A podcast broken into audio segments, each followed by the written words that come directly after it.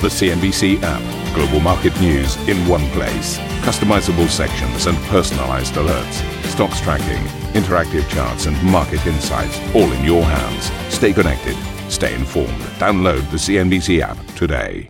Oh, happy Friday, everybody. Welcome to Squawk Easier Headlines with Karen Tso, Arabile Gumede, and myself, Steve Sedgwick. Okay, let's move on. Look at this. The S&P 500 briefly cracks 5,000 in the final minutes of trade, marking a new milestone for the index and its ninth record close of the year.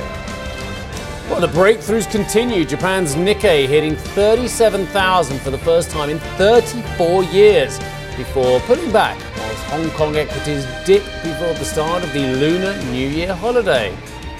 L'Oreal posts a miss on sales and profit as the French cosmetics giant reveals waning sales in its North Asia and Chinese markets. President Biden sidesteps charges over a special counsel report into the handling of classified documents as he lashes out at accusations over his mental capacity. My memory is fine.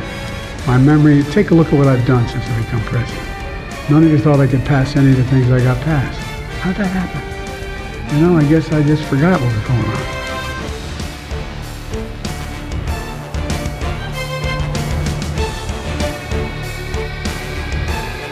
Bull is out and we're past 5,000 on the S&P 500 for the first time ever. Let's take a look at the finish though and uh, what the market saw. We've uh, been climbing to this level, don't forget. We've had a lot of AI hype. We've had a lot of changes around monetary policy. Some of it uh, expectations of a rate cut. Those expectations massaged. But in session, uh, we traded briefly over the 5,000 point mark for the first time. Fresh all-time intraday high and a record close. Again, just shy that record close of the 5,000 mark, but still stunning performance. Week to date, we've marched up by about eight tenths of a percent. It is the fifth positive week in a row that we've seen on the boards and as a result, uh, fairly sizable gains now for the major market off that pandemic low. In case you're wondering, the size the bounce, if you time that entry point, 128% higher is uh, what you've had since that pandemic bounce. In terms of the big moving stocks, uh, yesterday it was Disney for the S&P 500, but I think you all know the handful of names that have lifted this market. The Magnificent Seven. Let's take a look year to date. Uh, so far, we've seen Microsoft, and again, that leadership has been somewhat evident this week from Microsoft as we've bounced. Microsoft has been part of that journey, up 10%. Nvidia, I mean, the AI hype has been stunning, and Nvidia is very much at the forefront of that 40% higher. It is one of the number one AI stocks out there. Meta as well, 32% higher. Those two names very much attached to the AI journey in 2024. And you can see as a result the outsized performance there versus other names. The so called momentum name Tesla fading down 23% so far year to date. Even Apple coming off 2% versus gains on Alphabet and Amazon up 11%. Steve. Yeah, I mean, we'll, we'll come to this with our guests, but it, all that glistens isn't gold, is it? We know that uh, there's a hell of a lot of stocks that have gone nowhere this year. We'll come to that with our guests in a few moments. Uh, Richmond Fed President Thomas Barkin has backed the FOMC to take its time, yes, same old story, take its time before deciding when to cut interest rates. Barkin said he wanted to ensure, yes, how many times can we rewrite this script? He wanted to ensure that inflation is under control, citing robust demand and a historically strong labour market. I'll tell you what, we have to say the same thing in a different way every day almost, don't we? Uh, Fed fund futures are currently pricing in an 82% chance of rates being kept on hold at March's meeting. Uh, the US weekly jobless claims. Edged lower in the week to February 3rd, coming in at 218,000, 9,000 down from the week before and below expectations despite a raft of layoffs in the tech sector. Continuing claims also came in shy of expectations at 1.87 million. Let's get to Matt Orton, who is Chief Market Strategist of Raymond James Investment. Matt, as we take a look at the S&P 500 now, we consider the forward uh, price to earnings ratio here. We've got 20.4 times that uh, level last reached February 2022 and of course well above the historic average of 15.7%. Is that a sell signal for you? Hey, good morning, Karen. Always great to join you. And it's not for me. I think one of the biggest pushbacks I've been talking to clients about because there's naturally concerns when you're sitting at all time highs, valuations might feel a little bit stretched relative to, to what we might have been used to. You know, I say, look at how the market has evolved and changed over the past 10, 20, 30 years. To me, bringing out a number, an average, a median forward PE multiple that's based on where the market was 10, 20 years ago just doesn't make that much sense because the market itself is very, very different. The economy in the US is very different from where it was even at the start of the global financial crisis. When you think of the market, it used to be heavier in energy, financials, a lot more parts of the value sectors. It's much heavier in growth right now. So to me, I'm perfectly comfortable paying up for growth in the market. I think increasing market breadth is something I'd like to see, but valuations aren't that much of a concern because we're seeing earnings acceleration.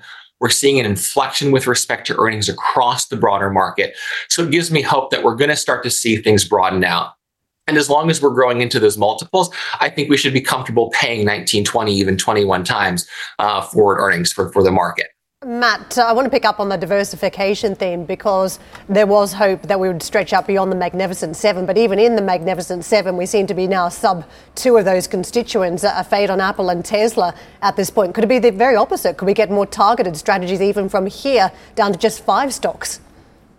Yeah, whether it's our Super Six, Fantastic Five, I don't know how we want to describe the cohort of companies that, that are actually driving the market. It has been a narrow market. But Karen, I think one of the issues with the narrowness of the market also just comes back to index construction. The S&P 500 is no longer a good barometer of the average stock. I mean, you have 30% or so of the index that's concentrated in six or seven companies. That is not looking at the market of stocks when you actually look, when you break down the entire S&P 500 so far this year, over a third of the constituents of the index are actually um, are, are actually outperforming the broader index itself. 50% of the index is actually up this year. So you're seeing decent results. You just don't see it at the index level because everything is masked by the heavy weight of, of the bigger names. And in fact, there's 54 stocks in the S&P 500 that are up over 10% this year, and a lot of them are in healthcare. We even have like a Procter and Gamble and a Walmart that are close to being up 10% this year. So there's decent breadth with respect to the gains. We're just not seeing that at an index construction level, which is why when I talk to clients, I think selectivity is the key going forward. You don't have to own the index, but there's a lot of stocks that you can pick up. You can get diversification and play this broadening theme as earnings continue to beat expectations. Okay, Matt, I'll, I'll, pick up a couple of your thematics and challenge you in a gentle way, if I may. Uh, by the way, I like the, the, the, name of your piece you sent us. Everything is awesome. Let me let, us take a side. You can be President Business in the Lego Movie, uh, and I'll be Emmett. I'll be the disruptor, and you can be the man who wants all the models made perfectly as well. Look, you said there's decent breadth to the rally because 50% of stocks are up. I think there's decent depth, decent depth and breadth to uh, the decliners because 50% are down. So why do you prefer the 50% are up rather than 50% are down as being actually more representative of what's going on in US corporates and the US economy as well? Because there's more breadth and depth in different sectors in the ones that are going down than the ones that are going up. We've seen that with the concentration of the magnificent five or six. Yeah, you know, Steve, it's a good point because they're like you said 50% of the index is also down but i bring it up because all we hear about is the magnificent seven or whatever this cohort of market generals is as if those are the only names that are working in this market. They're not. There's plenty of opportunities. And so you know you have so much cash that's sitting on the sidelines, that's looking for a way to come back into the market. So when I look for opportunities, the fact that things are, that there, there's more than just the Magnificent Seven working, that to me is encouraging. And when you look at some of the contrarian plays of sectors that were beaten down last year, like healthcare, dividend growers, the dividend paying stocks were, were crushed last year relative to the market you're starting to see life in that part of the of the market and so i think there's opportunities for clients same thing industrials companies that are levered to some of these long-term secular growth themes like reshoring, bringing production back to the U.S., also um, infrastructure spending, and I'll say defense spending more in the software space. You're seeing really good earnings results for companies. And so, to, to your main point of the question, 50% being down, what I say is be selective. Know what you own in the market because if you're able to do that, you have a really good chance of outperforming. Uh, great argument, Matt, as well. Um, quick expansion to the, the smaller stocks as well. The Russell 2K still 20% below its 2021 highs as well. Do we need to look at the uh, small and medium sized companies as well, or actually are the ramifications of higher interest rates, which will hit them more aggressively because there's more cyclical stocks in there? Is it just too dangerous a strategy to go down the value chain just yet? Yeah, it's a really good question, Stephen. I think the risk reward further down the market cap is looking more attractive. Again, I think the key is being selective because within a space like the Russell 2000, there's a lot of companies that don't have earnings. You have 10 or 11% exposure to regional banks, which we know still are having problems in this overall market. So again, it's that theme of selectivity, owning higher quality names, but like you said, when you have an entire index that's 20% below its all time highs, where I believe you're going to start seeing an earnings inflection over the next quarter or two, that to me, I think can drive gains. And when you see small actually start to outperform, you can have very significant upside occur really, really quickly. So it's a place that investors are underweight and I think is a good opportunity to maybe start building a position, wait for momentum to build, and then add to it as that happens. Matt, one of your calls is Google looking at the parent company. It had its highest quarterly revenue and profits in 26 years in its history uh, recently. Why do you think there's still further mileage here for Google? You know, Karen, I really like Google and Alphabet as a company because it, it's a free cash flow machine. There's a fairly broad, diversified business. And what the market has proven over the past couple of quarters is that it, it's discounted its ability to be a player in the AI space. So last quarter, the stock was down 12% or so after earnings because, you know, they didn't like its, its cloud results. Now it beats on cloud results. It doesn't like its ad driven results, but the market's just not appreciating its, its, its Gemini AI abilities. When I talk to a number of tech company CEOs, when I ask them who's going to provide their AI building blocks, it's not OpenAI, it's Alphabet. So I think there's a long term potential for them, plus a huge balance sheet to make acquisitions. And the stock is actually down over the past two years, despite the big gains last year. So at 19 times forward earnings, I think it's a really attractive play to get exposure to just a rock solid company. CyberArk Software, another one you've called up to us. Why do you think this company is deserving attention at this stage? Yeah, Karen, when you look at just the AI beneficiaries longer term, it's not just going to be your semiconductor names. There, there's so much more to it. And a big part of the market right now is cybersecurity. I mean, you saw earnings from Cloudflare overnight, which were fantastic. And you're seeing really good gains across the cyber complex. And, you know, this company in particular is at an inflection point for its earnings. Its valuation relative to other cyber companies is fairly reasonable, but you're starting to see good revenue earnings growth numbers. And the fact is it's leveraged to a key part of the corporate market to integrate a lot of um, cloud systems. I think that's going to be way, the way of the future uh, to make sure that your enterprises are protected because that's what's going to be important as AI continues to grow. Uh, Matt, perfect. Thank you very much. Love speaking to you, actually. And I, I don't even know what time it is in uh, St. Petersburg. Probably, uh, what is it, 1 a.m.? What is it? A little early. I'm starting my Friday early. Good man. We love that. Thank you so much indeed. Uh, a lot of energy, and we appreciate all your calls, Matt. Matt Orton, Chief Market Strategist at Raymond James Investment. We know what happens when you start your day early. You finish your day early, too. Oh, we try to.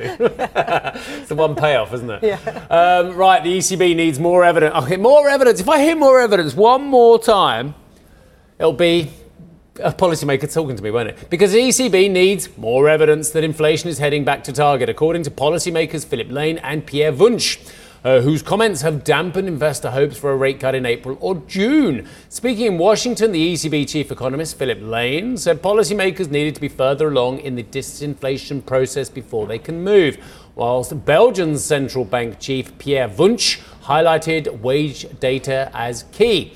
Meanwhile, the IMF has urged Japan's central bank to consider ending its ultra loose monetary policy and gradually begin to raise short term rates. The IMF says upside risks to inflation have materialized in the past year. Karen, why have we put Arabile at the wall with his first read being L'Oreal? Oh, I d- I don't know. What do you think? Because he's worth it. I definitely don't doubt it, but one thing is for sure, I need it more than most, right? So coming up on the show, sales growth slows for L'Oreal in the fourth quarter. We'll break down uh, a whole host of those results. That comes up after the break. Plus, it's Super Bowl weekend in Las Vegas with the big game set to break betting records. We have the latest from Sin City, and we'll hear from AMS uh, Osram CEO Aldo Kamper as the light maker aims to shine bright. Don't miss that exclusive interview. It's coming up at 8:30 CET.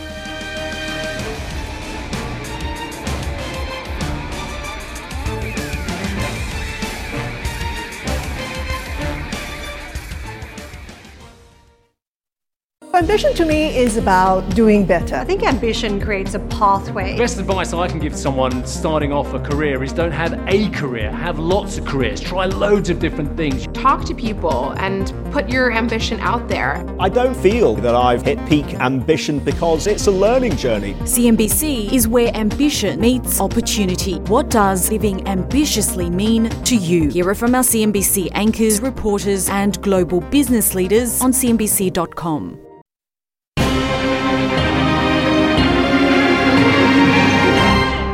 L'Oreal missed on the top and bottom lines despite a near 7% rise in fourth quarter sales. As its travel retail business feels the impact of Chinese reselling regulations. Charlotte here with more. Charlotte, was there anything in the report to suggest that the whole lipstick effect, the recession effect, is not working? As you know, we see consumers start to change their habits, even if we're not in a recession at this point. Well, maybe a little bit because they say for the consumer product section, so that's a bit where they have brands like uh, Maybelline or NYX. They said it was the best growth in more than 30 years. So maybe there is a bit of that. People pulling away some more expensive uh, spending and still wanting to treat themselves to a little indulgence. So maybe there's a bit of an effect there because uh, consumer products was up 12.6% like for like for the full year. They were still up 7.7% just in Q4. So certainly we see a bit of boost there. But luxury, that is now the biggest division for L'Oreal, has also had a decent run up 4.5% for the full year, 0.4 uh, for Q4. That's uh, where they have Aesop in particular. You remember them at this big acquisition that they completed uh, back in August. I said that brand in particular is off to a promising start there. And they said that now L'Oreal is the global number one in luxury beauty uh, as well. That uh, for um, dermatological beauty, there's a very interesting segment. One that is uh, quite small, but it's now the third largest one for L'Oreal. That's where they have brands like CeraVe, Vichy, or La Roche-Posay doing extremely well. It's been quarter after quarter after quarter, very strong performance. They're up 27.3% like for like in Q4, 28% for the full year. So again, they're doing extremely well. Six, uh, six year of double-digit growth for that segment in particular. But as you were saying in the introduction there, Karen, all eyes were on China, the performance there. Suddenly that was a big, big miss for North Asia, down 6.2% in Q4 like for like. Same picture that we saw in Q3. In Q3 was also a big miss uh, in that region, uh, down 0.9% for the full year. So as you were saying, they, they blame uh, Daigou, so the crackdown from the Chinese government, some of these resellers about these uh, products um, abroad and bring them into China to sell cheaper. They said that's having an impact uh, there, but certainly there'll be uh, some concern eyes to what's happening there in China, and uh, some investors saying, look, the boost of dermatological beauty is really helping them um, offset a little bit, gives them a bit of a growth buffer on what's happening in China, but we certainly don't see the growth coming back in that region. Dermatological beauty, obviously, an area where we're talking about performance cosmetics things that actually work rather than expensive labels that you use that actually have no impact. Uh, I want to pick up on just how cyclical and uh, the trade is around beauty at this stage because if I look at Latin America, yep. one of the comments that we had through this earnings season from a lot of CEOs exposed to that region is that you are seeing strong performance because the diversification of supply chains has meant various parts of uh, those uh, South American countries are doing particularly well. Is that coming across in the read that that's what is taking place? It's the, the it's the uh, cyclical nature of economies that's supporting the performance for L'Oreal. Well, certainly looking at the numbers there for Q4, uh, sales were up 23% in that region, and it was a similar picture for the full year. So it's a small segment for them, but certainly one for growth, and again, one that they're looking at to help them uh, balance some of the regions where they're struggling a little bit more. Uh, Europe and North America was actually decent as well, but certainly Latin America is one where they will try to tap in a, a little bit as well. So uh, looking for the full year, again, they didn't give any guidance. L'Oreal never gave a guidance, that they remain optimistic about the outlook for the beauty market, uh, and they expect to grow sales. They didn't announce a dividend of 6.6 euros per share, so that's up 10% compared to last year. But there will be a call at 9 CT, and analysts will very much watch those comments on China, how they see the year starting. Of course, Lunar New Year could be a big boost for them. So the, the market will be watching this very closely. Charlotte, thank you very much for that. The luxury travel market is estimated to expand more than $100 billion in the decade to 2032, reaching $2.1 trillion, according to Statista. CNBC's Tania Bryer spoke to Rosewood Hotel Group CEO Sonia Cheng and asked her about the company's expansion plans.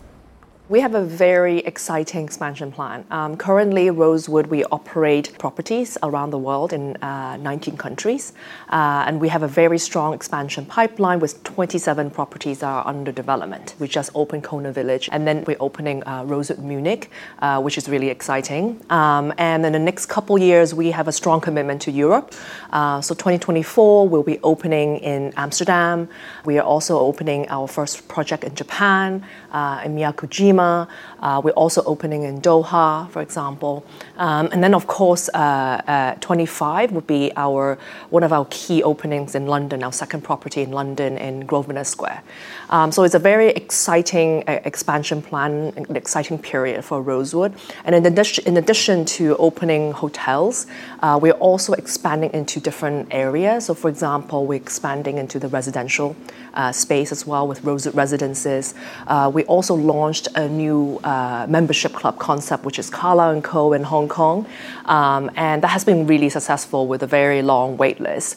Um, and we also uh, you know, venture into our own uh, kind of wellness space, uh, Asaya, so we're going to expand that. So the goal really is to create um, not just a luxury hotel brand, but really a luxury lifestyle brand, and really benchmarking not just uh, hotel competitors, but really entering into the luxury luxury brand space, um, and really building that ecosystem and providing and curating a lifestyle to to our consumers. Thank you for listening to Squawk Box Europe Express. For more market moving news, you can head to CNBC.com or join us again on the show with me, Steve Sedgwick, and Karen Tso, weekdays on CNBC.